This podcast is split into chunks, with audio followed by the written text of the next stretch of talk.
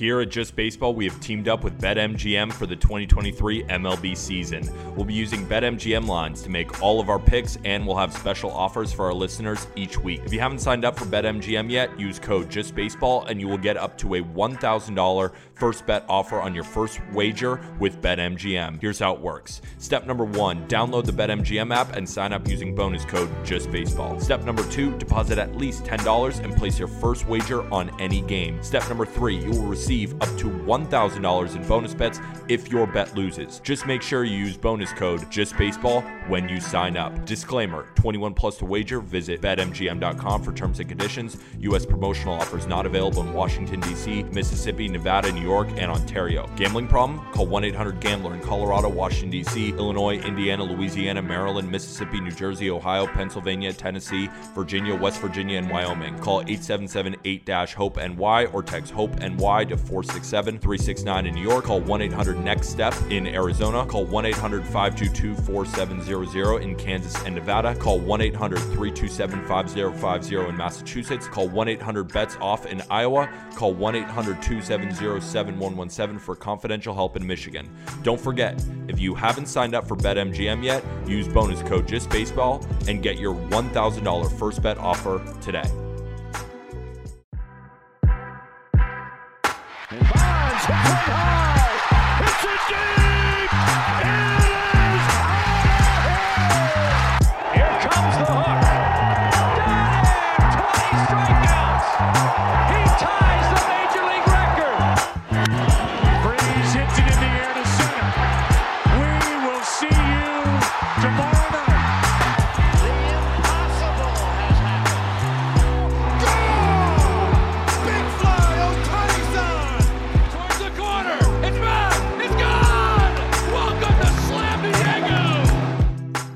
Baseball Show, as always, presented by BetMGM. Today, Tuesday, August 29th, we got to talk about the two hottest teams in baseball. The Seattle Mariners are in sole possession of the American League West as we record on Monday, 28th. The Milwaukee Brewers have won eight in a row as we record on August 28th. Uh, Bo Bichette, Matt Chapman leave in the same game couple of major league debuts we want to talk about, and Javier bleeping Assad at the end. I'm a huge fan. Um, Aram, all good on this front, man. How are you living? Uh, I also one other note. I, am prepared to to eulogize the San Diego Padres three weeks after I hyped them up to make a run. So um, I also want to eulogize them a little bit at some point in this episode as well. I'm doing fine, thank goodness. You know, here's the beautiful thing about it. You know, Padres fans out there, like I got a couple texts, couple messages, like "Thank you," like I know we can get back in it, whatever, and they must be For feeling sure. it because you just had Bob Melvin like come out and say like there's no point in looking at the standings, which I get because it's like if you're not winning yourself, then who gives a shit what's happening in the standings? Um. But the beautiful thing is, us take gods we can just give a take. It doesn't work out. I'll move on to the next take. And Padres fans are out there reeling. Our, our own Javier, our own Javier Reyes. I have him still in my contacts as Javi Padres. He's reeling right now, man. And uh, they're going to be a fun team to talk about this offseason. But I just wanted to declare them dead.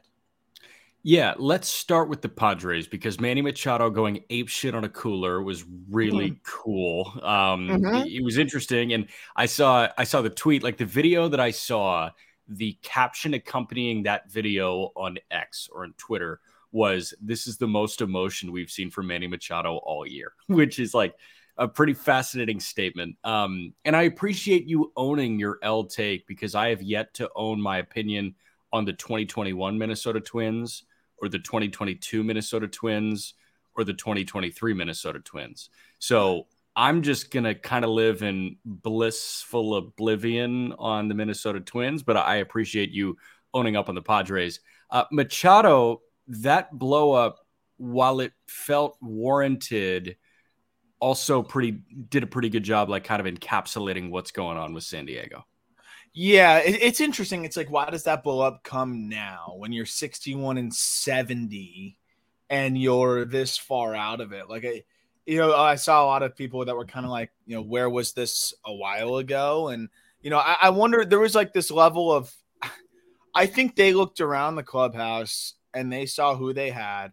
And I think they always felt like, oh, it, this is going to turn around, kind of the way that we did. Now imagine, you know, you're a future Hall of Famer surrounded by other guys who have very strong cases of being future Hall of Famers. You're like, you know, we'll figure this out. We'll figure this out. And I think for at least Machado, yesterday was that point of like, wow, we're like, it's gone. The season's over. And like, we got no shot. And to me, that was, it came a little late. I don't think they realized how fast things were slipping away. And well, and I guess to, to play the devil's advocate, three weeks ago, I thought they had a chance to make a run at it. They were only a few games out of it. They were at 55 and 58. Now they're 61 and 70. Like it got away quick. Um, they never had it, but it was always within grasp. Now it's it's gone. It's slipped away. So you say you say it happened quick in the span of three weeks. I say it's three weeks, man. Like, why didn't this come two weeks ago when it was still within a mm-hmm. shot? Why didn't it come a week and a half ago? Why didn't it come a week ago? So I, I don't know. The fact that it comes right now, I think speaks to your point that you just illustrated really well. That they always felt like it would turn around, and there was no sense of urgency to galvanize this team. And last year, they were galvanized because there was urgency. When the Tatis shit hit the fan, Machado was like, okay, time to be a leader. And there was really no time this year where there was a concrete time to be a leader moment. So yeah. I think instead of trying to galvanize, like the best managers in baseball get ejected at the best moments. Oh yeah, they get, yeah, they get ejected and they try and spur on a win. Same thing this in the NBA. Is, you you see those co- the coaches do it at the perfect time. They get exactly, themselves exactly. Yeah. But this is, I think, equivalent to a manager getting ejected down eight in the eighth inning because of a blown strike three call. There's yeah, no he's just like, get me, get me the fuck out of here. like i have had enough. And and it's funny because I, this team, man, like you, you look at the way it's built and you look at the way things have gone. And last year we were like, wow, it's finally happening.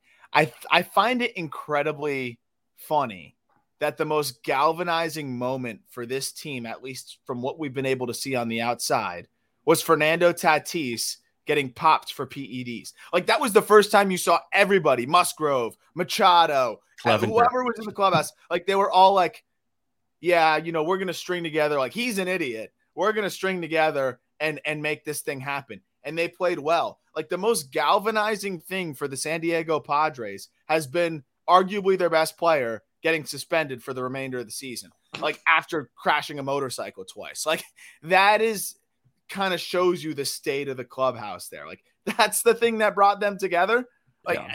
Eh, they're they're in a rough spot. And and I'm not saying blow it up, but you've got to shake it up because you have to understand at this point that this group like I don't buy all the stories that have come out. I think, you know, there's always like a minor truth and then it gets blown up into this bigger story the, minor truth is this isn't a great clubhouse. I think that, you know, you could say that just by looking at the record. I mean, I think it's pretty clear, but you got to find a way to shake it up. You know, I don't know if it's Soto not talking to but whatever all the, the stupid details were. I don't buy all that, yeah. but they got to shake something up here this offseason. So we just hit on Machado and Tatis pretty much. And now I do just want to wrap real quick on, on Soto and Bogaerts. Soto, you traded for three off seasons of Juan Soto or three post seasons of Juan Soto. Now you've taken yourself out of contention in one of those three post seasons. So they had last year, they didn't do it. They had a great run, but it's not a successful mission with Juan Soto yeah. because you didn't get to the World Series and hell, you didn't win the World Series. Um, next year's their last shot. So I, I just wonder what the future looks like for Soto in San Diego. Do they extend him this offseason? What's the price point there? I think he's, you know, closer to 300 than he is 400 at this point. But the last thing I want to say is is Xander Bogaerts, man, like is it unfair for me to say that I was expecting more leadership from Xander Bogaerts this year? Uh no, I don't think that's unfair. I, I, I guess like we didn't really know. You know, I, it's just different. You go into a new clubhouse with guys that are already established. And it's probably a pretty weird position, right? Like you're joining Machado, you know, Soto's in the fold there. We, you know, we know all the guys that they have on the roster, of course, Tatis as well. And like, yes, in a vacuum, I think I'd expect Bogaerts to kind of be that guy that like sets the tone along with this new looks Machado, but uh maybe he just didn't fit in, you know, like maybe he gets there and it's just like this is not like it was in Boston. This is a lot different. Um I don't know, I, it might be a little bit unfair because he, he's the new guy. I'd almost pin it more on like hey Machado, like I know that you have improved in terms of the way that you carry yourself, but I mean this should be your team, right? You've been the guy that's been there. You've been the guy that's weathered the storm through Tatis. You were the guy that helped kind of lead them through that postseason, you know, last year. That would have been a guy that I'd, I'd hope would step up. My last question to you on this is if I told you before the season, you don't know anything else, you just have this roster that you know is unbelievable. And I tell you, Ha-Seong Kim will be top 12 in fWAR. How many games did you would you have thought the San Diego Padres won? Now, and not oh. only that, Michael Wacha would basically be an all-star in the first half. I know he hasn't pitched then, so that part makes it a little unfair. But mostly on Ha-Seong Kim. How many games do you think they win if I tell you Ha-Seong Kim is top 12 in fWAR? I think they would be 132 and 30. yeah. Right? Like that's insane. Insane. It's nuts. And like you know, you, you can't just pin it on the four superstars, but you can pin a lot on the fourth super on the four superstars because how much more were you expecting from Trent Grisham? You were expecting more from Cronenworth. You knew I was Austin, gonna say Jake Cronenworth's the one guy you can pin it on too. Yeah, you can pin it on Cronin. They paid him and he's been ass. Like they paid him. Yeah, and like I, my other thing is like how shitty did you think Austin Nola was? Because we knew he was really shitty. Like I yes. don't know that the complementary pieces are not the problem for me. And I don't view Cronenworth as a complementary piece anymore. It's the four superstars in Cronenworth that have been the real issue for me. Um, but I appreciate what Tatis has done, and Soto is having a great year to this point, too.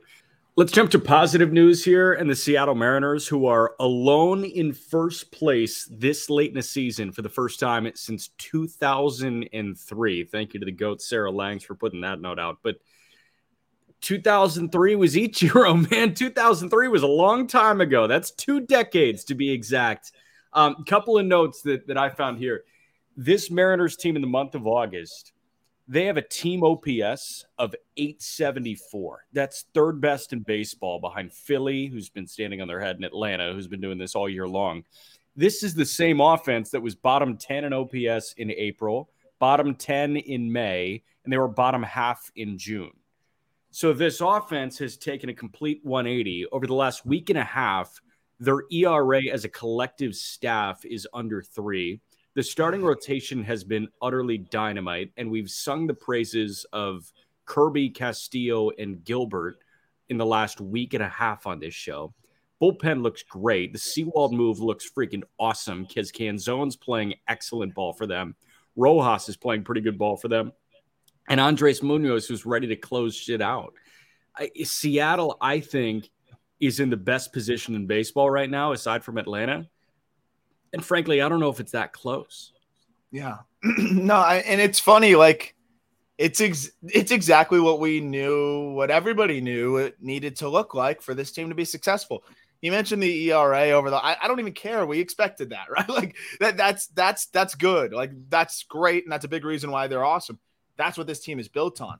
But the question going into this year was how does this team that could throw the shit out of the ball last year too and went toe to toe in terms of getting outs with the Astros. How does this team score enough runs? They go get Teoscar Hernandez. We hope that certain guys take that step forward. And it just wasn't really happening this year. You look at the last month, Cal Raleigh's got 11 homers in his last 26 games. And it's not like that's some crazy, cra- I mean, that's crazy for anybody, but yeah. he hit bombs last year we were expecting him to kind of make that next leap because last year was kind of that breakthrough season for him. He was clutch, he was productive. He's a good power bat. He might not walk, but you know he's going to run into homers. He wasn't doing that this year. Now he's doing that. Teoscar Hernandez, like that was supposed to be the the X factor type guy to your lineup, right? Like that was supposed to be the guy that really changes the way this lineup looks, gives them a layer that they didn't have. He's been very mediocre all year. Last 25 games, 353, 380, 618 slash line with six homers. And then, of course, it goes without being said, J Rod being J Rod. and actually playing the way he's supposed to be playing. And I think that's a big part of it. But I think if you just had J Rod playing out of his fucking mind in a vacuum and these other guys didn't step it up, they're probably still, you know, fighting a little bit. Uh, to, to have Cal Raleigh doing it at the same time, Teoscar doing it at the same time, Geno Suarez has finally been playing the way that he's supposed to be playing. And then you have to tip your cap to Jerry Dipoto because, as you mentioned, they made a mistake with Kolten Wong. It just didn't work. Yeah. But instead of trying to go identify like who's some superstar second baseman we can go find, you don't need to find a superstar second baseman. You just need to find somebody that can play above replacement level because you are currently getting the worst production in Major League Baseball at second base. So they go get Josh Rojas on a buy low. Even if he plays league average or even slightly below, that's a massive upgrade at second base. Same thing with Canzone. They kind of needed another body out there with with Jarred Kelenic hurt. If he plays league average, that's an improvement for your team. I think people really forget that sometimes it's hard to find replacement level play. We're always looking at war, wins above replacement, but like yeah. how many teams are starting guys that are below replacement level? And if you can just find a replacement level player, that's an upgrade. We always look at like one war or 0.5 war is like this horrible thing. And in a vacuum, it's not great. But if the rest of your team is good and you have one guy that is literally like sucking the war out of your team cumulatively, like Kolten Wong was, Rojas is a huge addition. Think about the national shows you watch or you listen to. Think about, you know, turning on first take or turning on the herd. They're talking about the top 10 quarterbacks in football. They're not talking about the guys that, you know, like quote unquote suck. The league average quarterback is the most taken for granted athlete in sports. Do you know how hard it is to find a league average quarterback? The Bears have been looking for that since 1985, and they might have one in Fields. Like, that's the thing about this Mariners team, man. And I think you illustrated that perfectly. What we do as like a national, all encapsulating major league show is we talk about five guys per team, right? That that's what you know major league survey podcasts do. But the reason they're so good right now. Yes, it's because Julio's hitting 410 and has swiped 11 bags in the month of August. Yes, it's because Teoscar is hitting 360 with an OPS over a thousand in the month of August. And you mentioned Cal Raleigh's power output, but it's because of what Cade Marlowe did for them at the beginning of the month. It's because of what yeah. Canzone's doing for them. You are the best team in baseball because of what you do between the margins. Think about the Atlanta Braves. Acuna's been awesome. Riley is is powering up. Matt Olson has been amazing. But they're good because fucking Orlando Arcia was the starting shortstop for the National League. Everybody's good for them. So yeah. credit to Seattle for raising their bottom line. Exactly. Their weakest link is better. And that, that's to put some specific numbers to that. Like Josh Rojas has been disappointing this year, you know, compared to what he was last year. Kolten Wong was a negative 1.0 win player in, in the eyes of fWAR. So you replace him with with Josh Rojas, who's 0.6 fWAR uh, over the course of the season. Uh, let's just like for argument's sake and simplify it and just say that's what he's been for the Mariners, like or what he will be the rest of the way. Yeah. You know, that's a win and a half that you gain. Like it, that that's a very very very big jump. Not to mention that like beyond just like that analytical side of it, you're taking a guy that's an automatic out at the bottom of your order to a guy that's yeah is he going to fight to hit league average sure but you know 243 is going to help you out a lot more than one whatever and so again like you mentioned their bottom line is a lot better and then you have the superstar playing like the superstar and and you know i think that's a big part of it too is you see j rod playing the way he's playing and i think the rest of the team starts to feed off of that a little bit and then i've always said it he's been hurt a lot of this year and he always gets banged up you talk about taking for granted. I love Dylan Moore. I I, I know Mariners fans have this like he's a very polarizing player for for how like little his role is. I've always loved Dylan Moore. I, I don't know why. Like it's something about the speed and like he'll surprise you with just a, a, a rocket of a home run. But I mean, this guy was a two win player last year. He hasn't played all year long. He's been hurt. He's finally back in the fold. And Dylan Moore, over his last 18 games 298, 377, 546. Like with, with what is it? We got four walks, 17. He's to strike out. But he's driven in seven runs. Like, I don't know. I, I'm a Dylan Moore guy, and that's a awesome super utility guy to add to the fold as well. Like they're just clicking on all cylinders and they're as deep as ever. Do they hold on to the AL West? Do you think they win the division? I said last week I think the Mariners win the division. I still stand by that.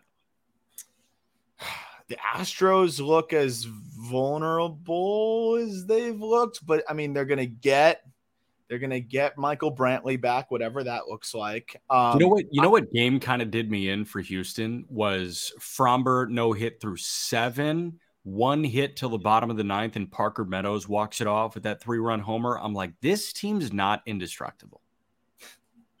they're they're they're they're not they're not our typical Astros team. I would say that, but but my question is, like Kyle Tucker playing the way he's playing, I Altuve is a one. Uh, I'm looking at the rest of this team, and I'm still like, I still believe that that they're gonna kind of just get hot down the stretch and make it happen. But I also feel like this is a team that doesn't feel like they necessarily need the division to be successful. Like I, I don't know if they're going to empty the tank trying to win the division. The Mariners, on the other hand, I think they do empty the tank to try to win the division. So that that might make it a little bit different. I do think it's going to be hard for the Mariners to give it up because they're getting a quality start every single day, it seems like. And on the flip side, you know, this is the least confident I've ever been in an Astros rotation, though it does help that they get Urquidy back here. Yeah. Um, I don't know what you, you think Mariners hold on. I do. I, I think so because I think regular season baseball is louder at T-Mobile Park than it is at Minute Maid, and that is very basic analysis. But think about the raucous moments in the regular season that you see. They're in Seattle, man. Like I really don't see the raucous moments in Houston at all. I, I think that regular season baseball matters in Seattle when the Mariners are good, and the Mariners now, are especially. really good right now. Yeah, and I think they'll feed off of that. I do think there's a level of just like they they need that division more, and I think Julio they're going to go balls to the wall. Julio almost cursed on a live mic yesterday. Did you see that? he held back. Yeah. He held back the word shit, and I was like, "That's some energy from J Rod." Yeah. And and Mariners fans gave him like a roaring applause after the fact. I I think they're all systems go in the regular season. I, I agree. You know, and again, when you get to the playoffs, it's gonna be it's gonna be tough. But I, am with you. I think I think it's interesting. I think with the rotation looking the way it's looking, you know, Brantley might have a little bit of that acclimation process. Yordan just continues to kind of be banged up. Uh, we'll see what they get from Abreu. Pena's had that a disappointing sophomore season. Maldonado's become unusable. Like there's there's questions here. There's I'm not going to count them out in the playoffs. Don't get me wrong, but yeah, I'm I'm with you. Like we got a lot of regular season games to go still. Um, I think the Mariners could be more consistent. I think it was April or May. I said Kyle Tucker was a $200 million player. Like that was a hot take. I think he's closer to 300. Yep. He's the most underrated superstar in Major League Baseball. I will be buying his cards, by the way, too. Like that's a guy I'm 100% copping the cards. Like he, he, he's somebody that's still underpriced, like incredibly underpriced. Are you doing it on alt, Aram? Of course I am. Of course I am. But no, isn't it crazy? Like his cards, that was one that I actually used alt for. I looked at it and I was floored. He's priced lower, like for his Bowman Chrome Auto PSA 10, which is like, you know, the if you want to buy like the Apple stock of a player, like in terms of like everyone always asks, like, I want to invest in a player. Uh, obviously, this is going to be the more expensive way to do it, but you can go on alts and you can search it and it'll give you, you know, search Kyle Tucker. It'll give you every single PSA 10 Bowman Chrome Auto of his. And it's you can compare it to other cards on there. Like there's no better price guide than alt. And the craziest part is like you'll compare them to some prospects, and he Kyle Tucker's cheaper than some of the top outfield prospects in baseball right now. And I'm like, you're praying to every god on earth that that prospect becomes Kyle Tucker. I know it's Astros, I know like all that good stuff.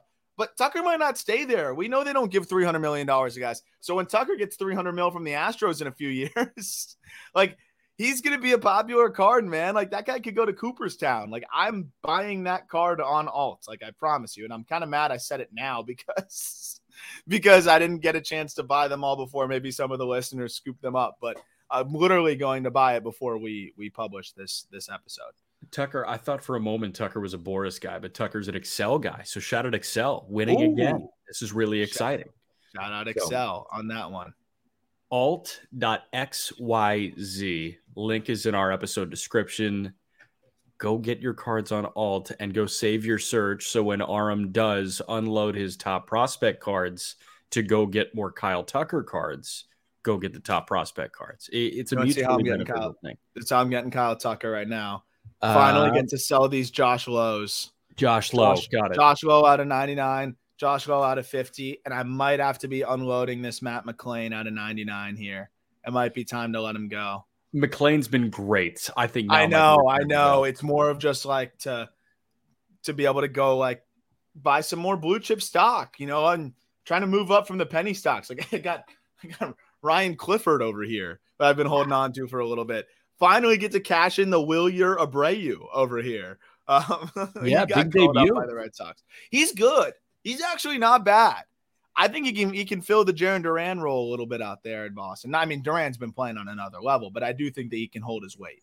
More Wilyer Abreu talk a little bit later in the episode because we've got now a trio of big league debuts to hit on real quick. Um, but you mentioned McLain.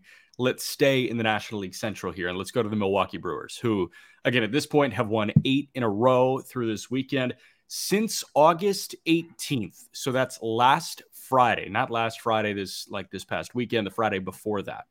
You go back, yeah, I think that's a 10 game stretch that Milwaukee's played in there. They as a team have walked 41 times and struck out 51 times.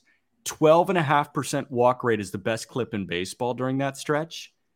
15.5% K rate is the best clip in baseball during that stretch. It sounds boring. I know it's not sexy but walks and strikeouts offensively, walking a lot, not punching out. That's what they're doing as a team right now. And in turn, they've won eight games in a row. It might just be that fucking simple. What do you think they were looking for when they traded for Mark Canha? Exactly that. exactly that, like to a T. And can I be fully honest? I forgot they traded for Mark Canha until I tuned in recently. He was playing was like, first base. Did you see him playing first base? Yeah, it was, first of all, I was like, wait, who is that Mark Canha out there? Like, I know those sideburns anywhere. Oh my gosh! Like, so for, full disclosure, do this for a living. Totally blanked on Mark Canha being acquired by the Brewers. Great pickup.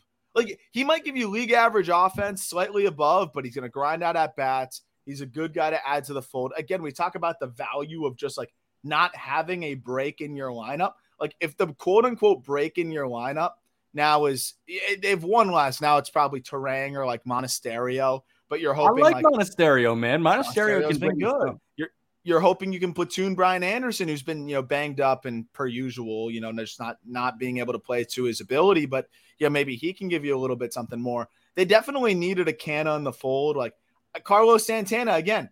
Walks. I think they went all in on like walks, running into some homers, and and they've got some speed now in the fold too we're going to talk about guys that can be added to the roster and as they expand in September on the call up. And you you mentioned Tyler Black. I mean, Tyler Black fits like a glove for what this team needs. He can play the hot corner. He can play a little first. He can be that bench, like you mentioned, like pinch runner type. And then Rowdy being back and starting to get rolling, hopefully, like that's a power bat that they can have in the fold too. Um, this is this team's for real. I, I I'm I've always been pro Brewers this season. Like I will say, I've been pro Brewers, yeah. and they survived without Woodruff and a and a crappy Burns to start the year, relatively speaking. Now they've got Woodruff back. Now they've got Burns. Peralta seems to be throwing the ball all right. Like this team's coming together. And Devin looks so gross right now. He's he's an elite closer. There's few things more enjoyable than Devin Williams when he's truly on. Yeah, I'd say Felix Bautista is is more enjoyable than Devin, but it sucks that he's got a UCL injury, quote to some degree, according to the Orioles. We talked about that with Walker Buehler, but your thoughts on Felix Bautista likely being done for the year and probably turning to Yennier Cano to close games for the best I mean, team in the AL East. It's that's a big deal, man. That's, that's a, big a, big deal. deal. That's a big, big deal. deal. Um uh, the good news is they have other arms. I'm still a believer. I'm a believer in closer by committee unless you have the big bad man. Like I'm I'm very okay with a few different people being able to close. We've seen some of the best bullpens in recent memory have a handful of different guys close games out. Remember the Giants in their in their freak season. They had like yeah. 12 different guys with double with uh, multiple saves. The the Dodgers every year are like that. But there's always a but to that. The but is when you have a Devin Williams. The but is when you have a big bad man like Felix Bautista.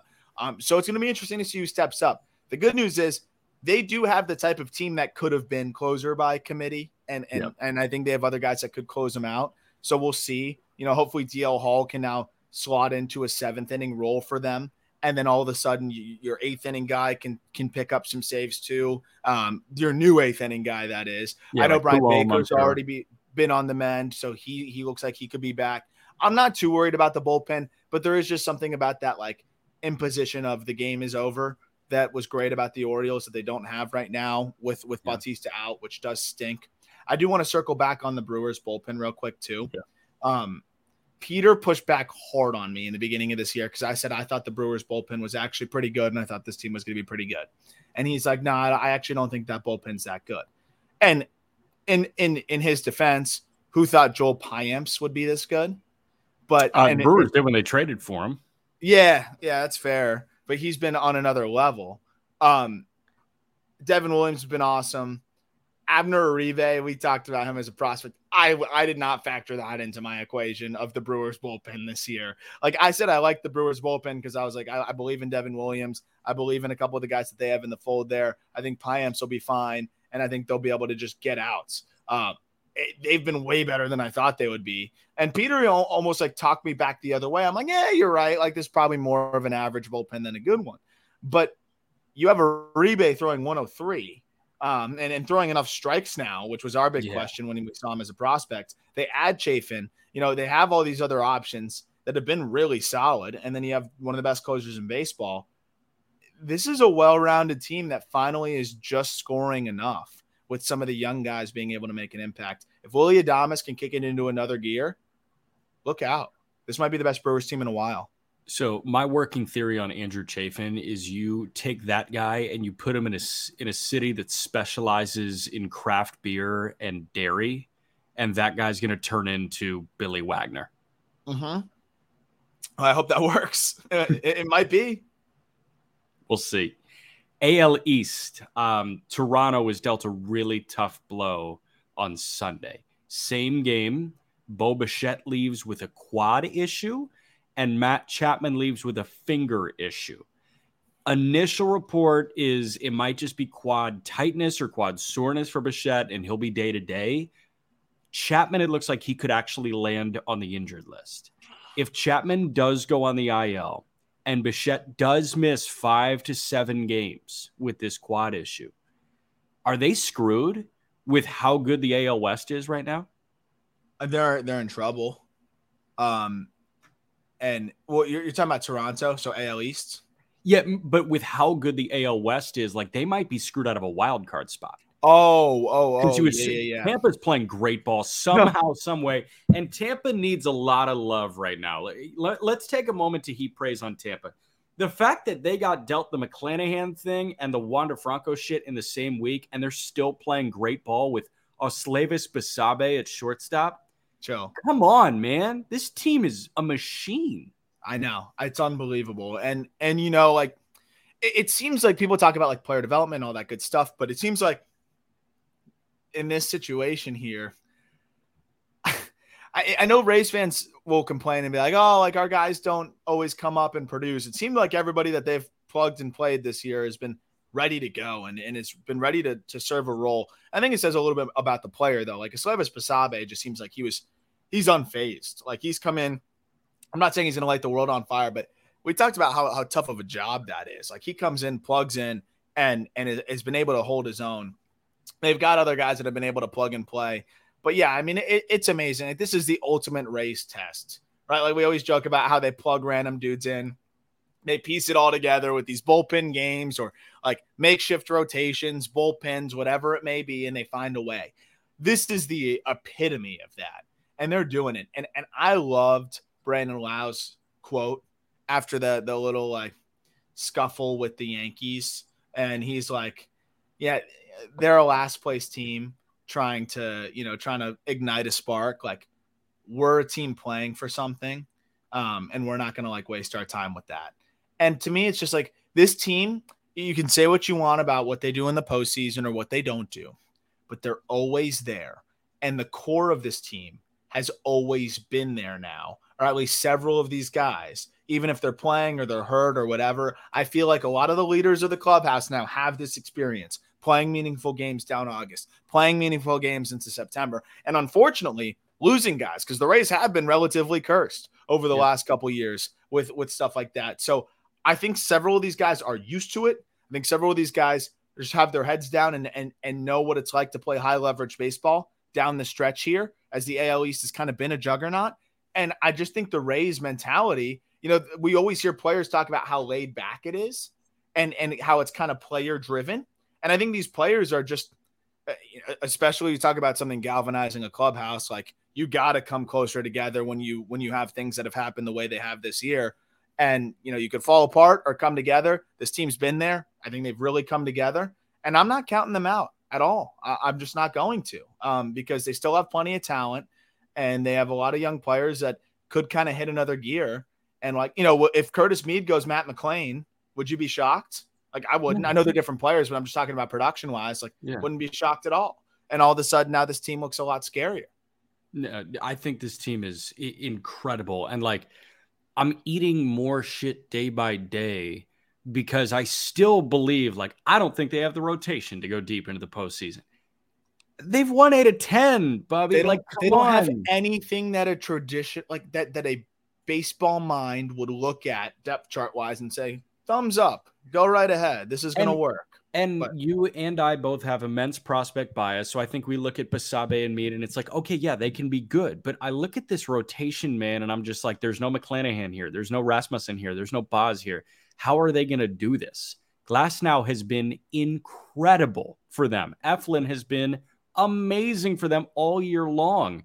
Civale has been reliable. Like it's just, it's bizarre what yeah. we're seeing should we yeah it's it's amazing. And i don't know is there an update on shane Baz? is there any chance at all that they can get i'd assume no. I don't think he started a rehab yet. Yeah unfortunately rehab i would say maybe. Yeah i mean could you imagine? So i saw on march 30 started throwing to at the beginning of the year. That usually puts x amount of months it, it's it's it's going to be tough um, that would have been a really awesome wrinkle is if they get like a Shane Baz back in the fold and he comes in and just starts going nuts for them. But looks like that's probably unlikely. Um, we'll see. We'll see what they'll be able to do on the pitching front. Uh, maybe Taj can come back up and make an impact. Uh, I do think Colby White could end up having mm-hmm. a nice little impact in that bullpen. That guy's got a special fastball, but it'll be interesting to see how they how they piece it all together. But to circle back to the the Blue Jays. Yeah, Toronto. I mean, this is where you know, I talk about a, a, point that that Peter made about you know the the Brewers bullpen.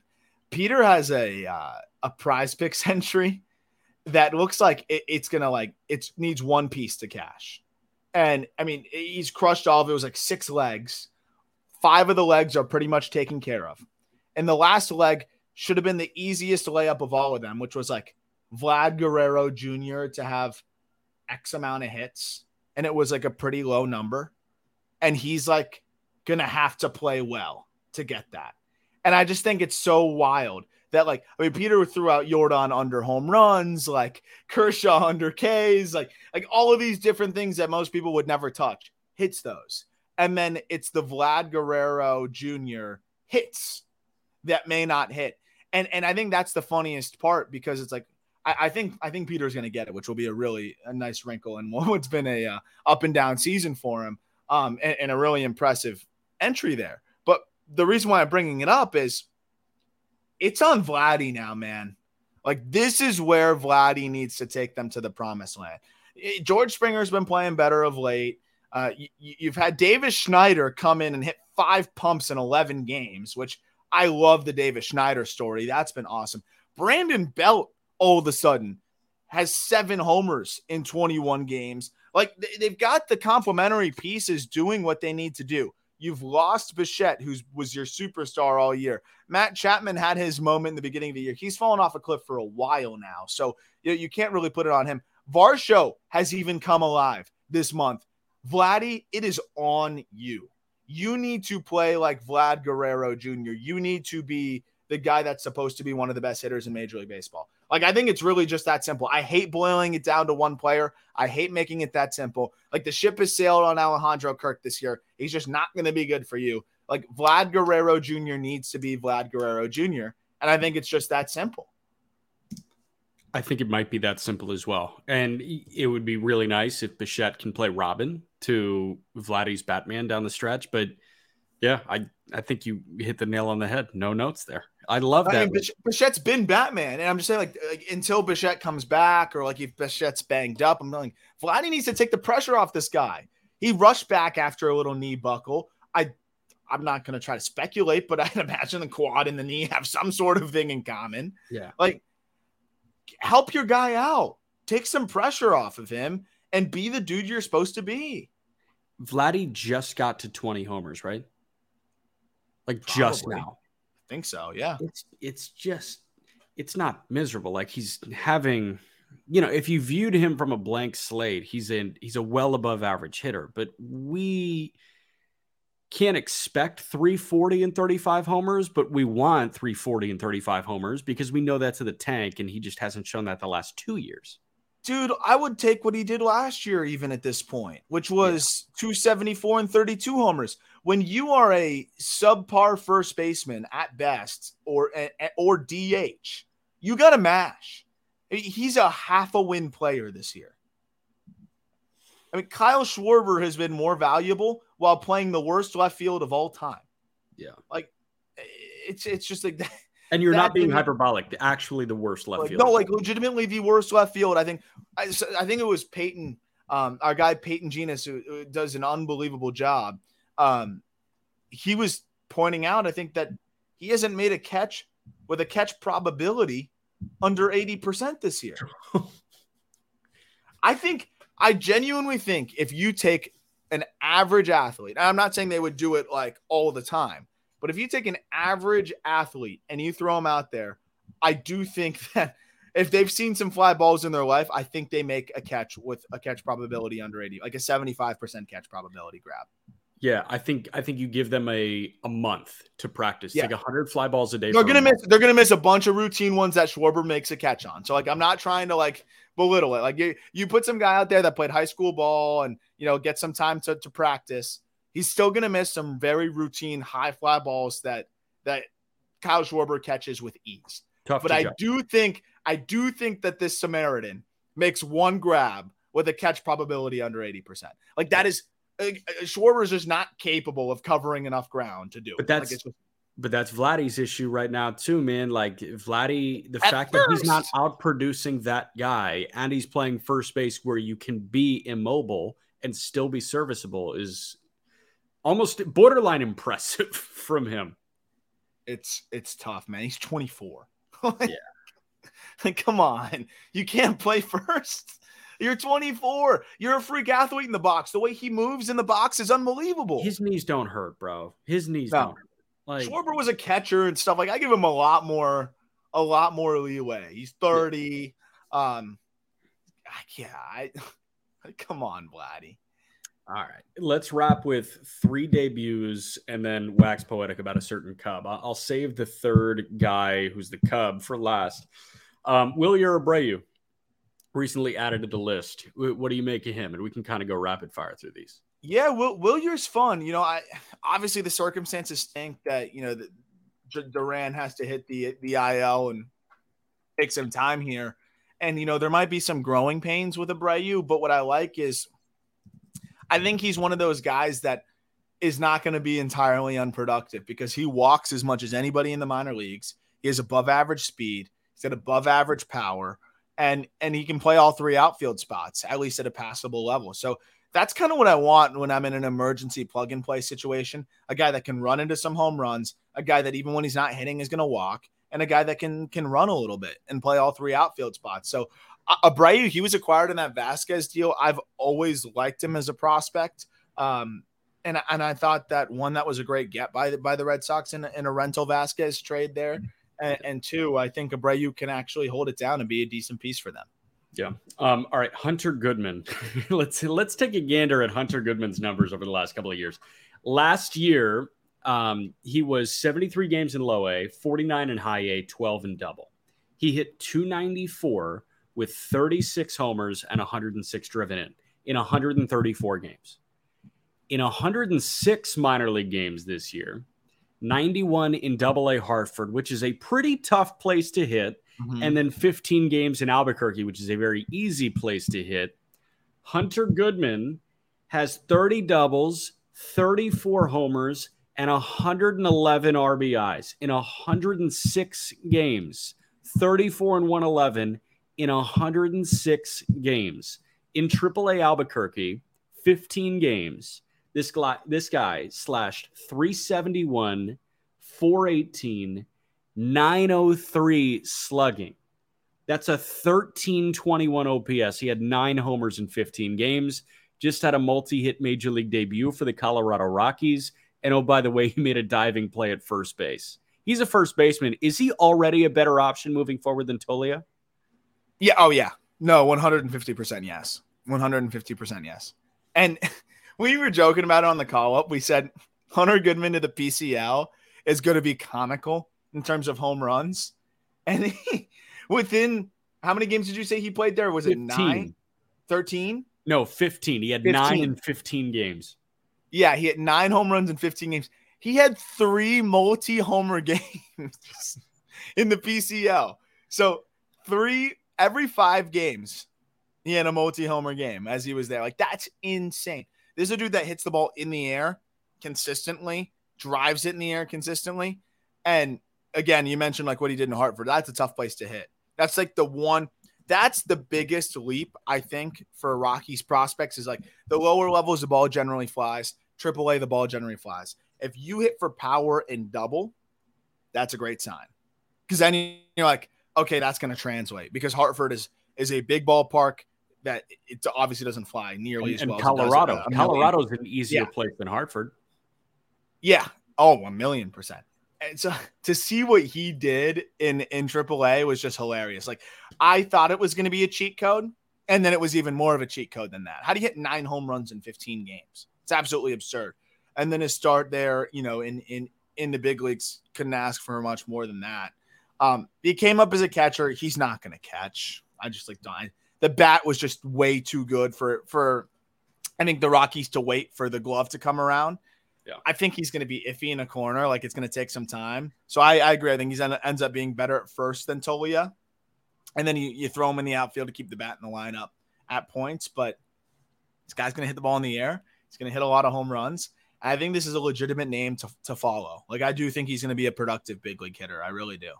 Last debut is the lefty Jordan Wicks for the Cubs, who was their first round pick in 2021. Jordan Wicks started in Pittsburgh on Saturday first major league hitter he saw hit a home run against him in Ke'Bryan Hayes.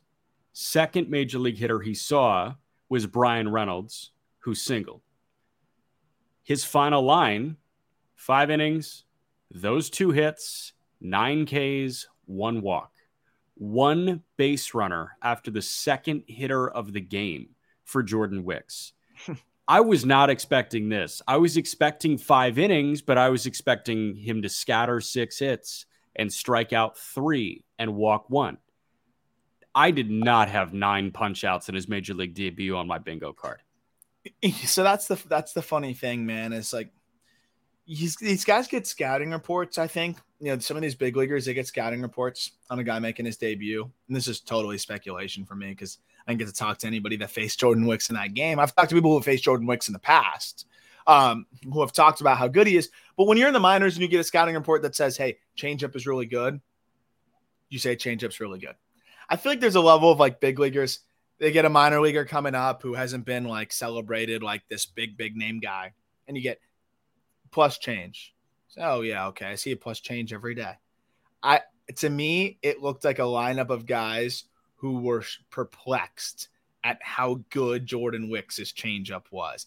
It was like, oh yeah, plus change, whatever. Nah, that's plus plus. That's That's a big league elite changeup. And Jordan Wicks went to that changeup 27 times and and had a ton of success with it. I, I don't think he gave up a hit, and I think he punched out five with that changeup. That set up everything else for him. And you know, a, a cool story was and Wicks is supremely confident on the mound. One of my buddies in, in minor league ball texted me this story um, as kind of just like this Wicks has it story um, that I thought I just appreciated. Wicks and, and this guy battle it out 12, 13, 14 pitches. And then he takes a pitch for ball four, gets to first base. Wicks locks back in, strikes out the next batter. As they're walking off, he looks back at the guy that worked the walk and said, Great AB, brother. That was a grind. And the reason why the guy texted me that was most pitchers get pissed off or this or that. And he was like, to me, as a hitter, that screamed a guy that is as confident in himself as possible. Like out there, it's a battle. Like you're, it's not really, it's not really me versus you. It's just me being the best version of myself and seeing if it works. And like that's what Wick screams. There's nothing that jumps off the table with him besides his changeup. He's a lefty who knows how to pitch, who's supremely confident. And I don't know that like nice AB brother like eh, that was a grind, like kind of attitude to me is exactly what I'd want out of a Jordan Wicks type of player. Like he's not going to try to muscle up and overpower you. He's not going to try to to be something he's not. And he's a supremely confident pitcher. Um, I, I think you saw that out there. It was relaxed, but it was competitive. And I that, that nice AB brother is like relaxed but competitive. And I think that that's exactly what Jordan Wicks is. hundred percent. Um, one quick note I remember the Pirates getting obliterated by a changeup earlier this year. And I was like, uh, when did that happen? That happened to Tyler Anderson in Anaheim last month. And I was like, Tyler Anderson hasn't been good this year, but we know Tyler Anderson has one of the better changeups in baseball. And when it's right, you know, it's good. But changeups should get soft contact. You shouldn't get whiffs on changeups. Pirates swung at 12 Jordan Wicks changeups. They whiffed nine times, 12 swings, nine whiffs. You go back to Tyler Anderson on July 23rd. The Pirates swung 32 times. Tyler Anderson got 15 whiffs on the changeup from the Pirates. Yeah. So Wicks might have been gifted the worst changeup hitting lineup in all of baseball. Yeah but still, man, like to do that lineup, major leaguers is crazy. Yeah, and, and look, eh, the strikeouts aren't going to look like that. To your point, yeah, I think you make an excellent like an excellent point. There is that he's going to have to pitch a little bit more, and some of these other outings where like you can't throw 27 changeups and 18 four seamers. like it's just you're going to have to mix it up. But here's the thing: is the four seamer and the sinker. He threw a co- combined 25 four seamer pitchers are, that were labeled as four seamers and sinkers. Or excuse me, sorry, 25 strike, seven balls. Okay. So 32 pitches that were labeled as fastballs and 25 of them were strikes. That's how you're going to set things up too, right? Like I think the fastball really set up the changeup. Again, this is a dude that just knows how to pitch flatly. And I want to shout out Jed Hoyer. Uh, the, the Cubs continue to ace the draft. When and it's not just like having a mold and sticking to it. It's zigging some years and zagging others. Jordan Wicks fell into their lap. Okay, we take him. That's going to be a big league starter for them for a while. Uh, Matt Shaw, great pick. That's a guy that I thought kind of fell into their lap, but they underslotted Cade Horton. He looks like one of the best pitching prospects in baseball now at number seven overall. They underslotted him big time. That allows them to get Jackson Ferris, who looks like he could be a top 100 pitching prospect. They are cooking and I'm sure I'm missing things. This is off the dome, but they are cooking in the draft, and that is helping setting them up for some sustainable success. It's also why they were okay with trading a rental DJ Herz, who's been awesome in the Nationals or a great trade for the Nats. But that's why they were okay with trading a rental DJ Herz. Hey, we just drafted Jackson Ferris, who's better than him. Like they are setting themselves up to be able to add to the big league team by drafting well. And that's why I always emphasize that drafting is so important. Oh, we won't see these guys for five years. It's not about that. It's about building a portfolio of assets that you can cash in on on big league talent and Jed Hoyer's doing that. The Cubs are awesome. We didn't mention them in this episode, but they've been playing great ball. And I think Jed Hoyer is starting to really solidify himself as one of the best in the business in terms of executives. For sure. That tandem of Jed Hoyer and Carter Hawkins is is really, really strong. Um, and like you didn't even mention who Herz was traded for. It's a guy that's OPSing 900 and hitting 300 in Candelario in 23 games. So it's been a good deal. Um, I want to wrap with Javier fucking Assad. And we've oh, talked yeah. about this guy. We kind of broke in with him last year when we both watched him, I think, in AAA, and then he got up for his first taste of the big leagues. And it was like, wow, this guy throws like six pitches in any given count, and none of them are really good, but he keeps guys off balance. And then he had that massive breakout in the World Baseball Classic this year as a 2 3 inning reliever for Mexico. Dude, Javier Assad has been one of the more unheralded pitchers in all of baseball. And moving forward, I think the Cubs are going to be in the postseason because they're running out of five, including Jordan Wicks and Javier Assad.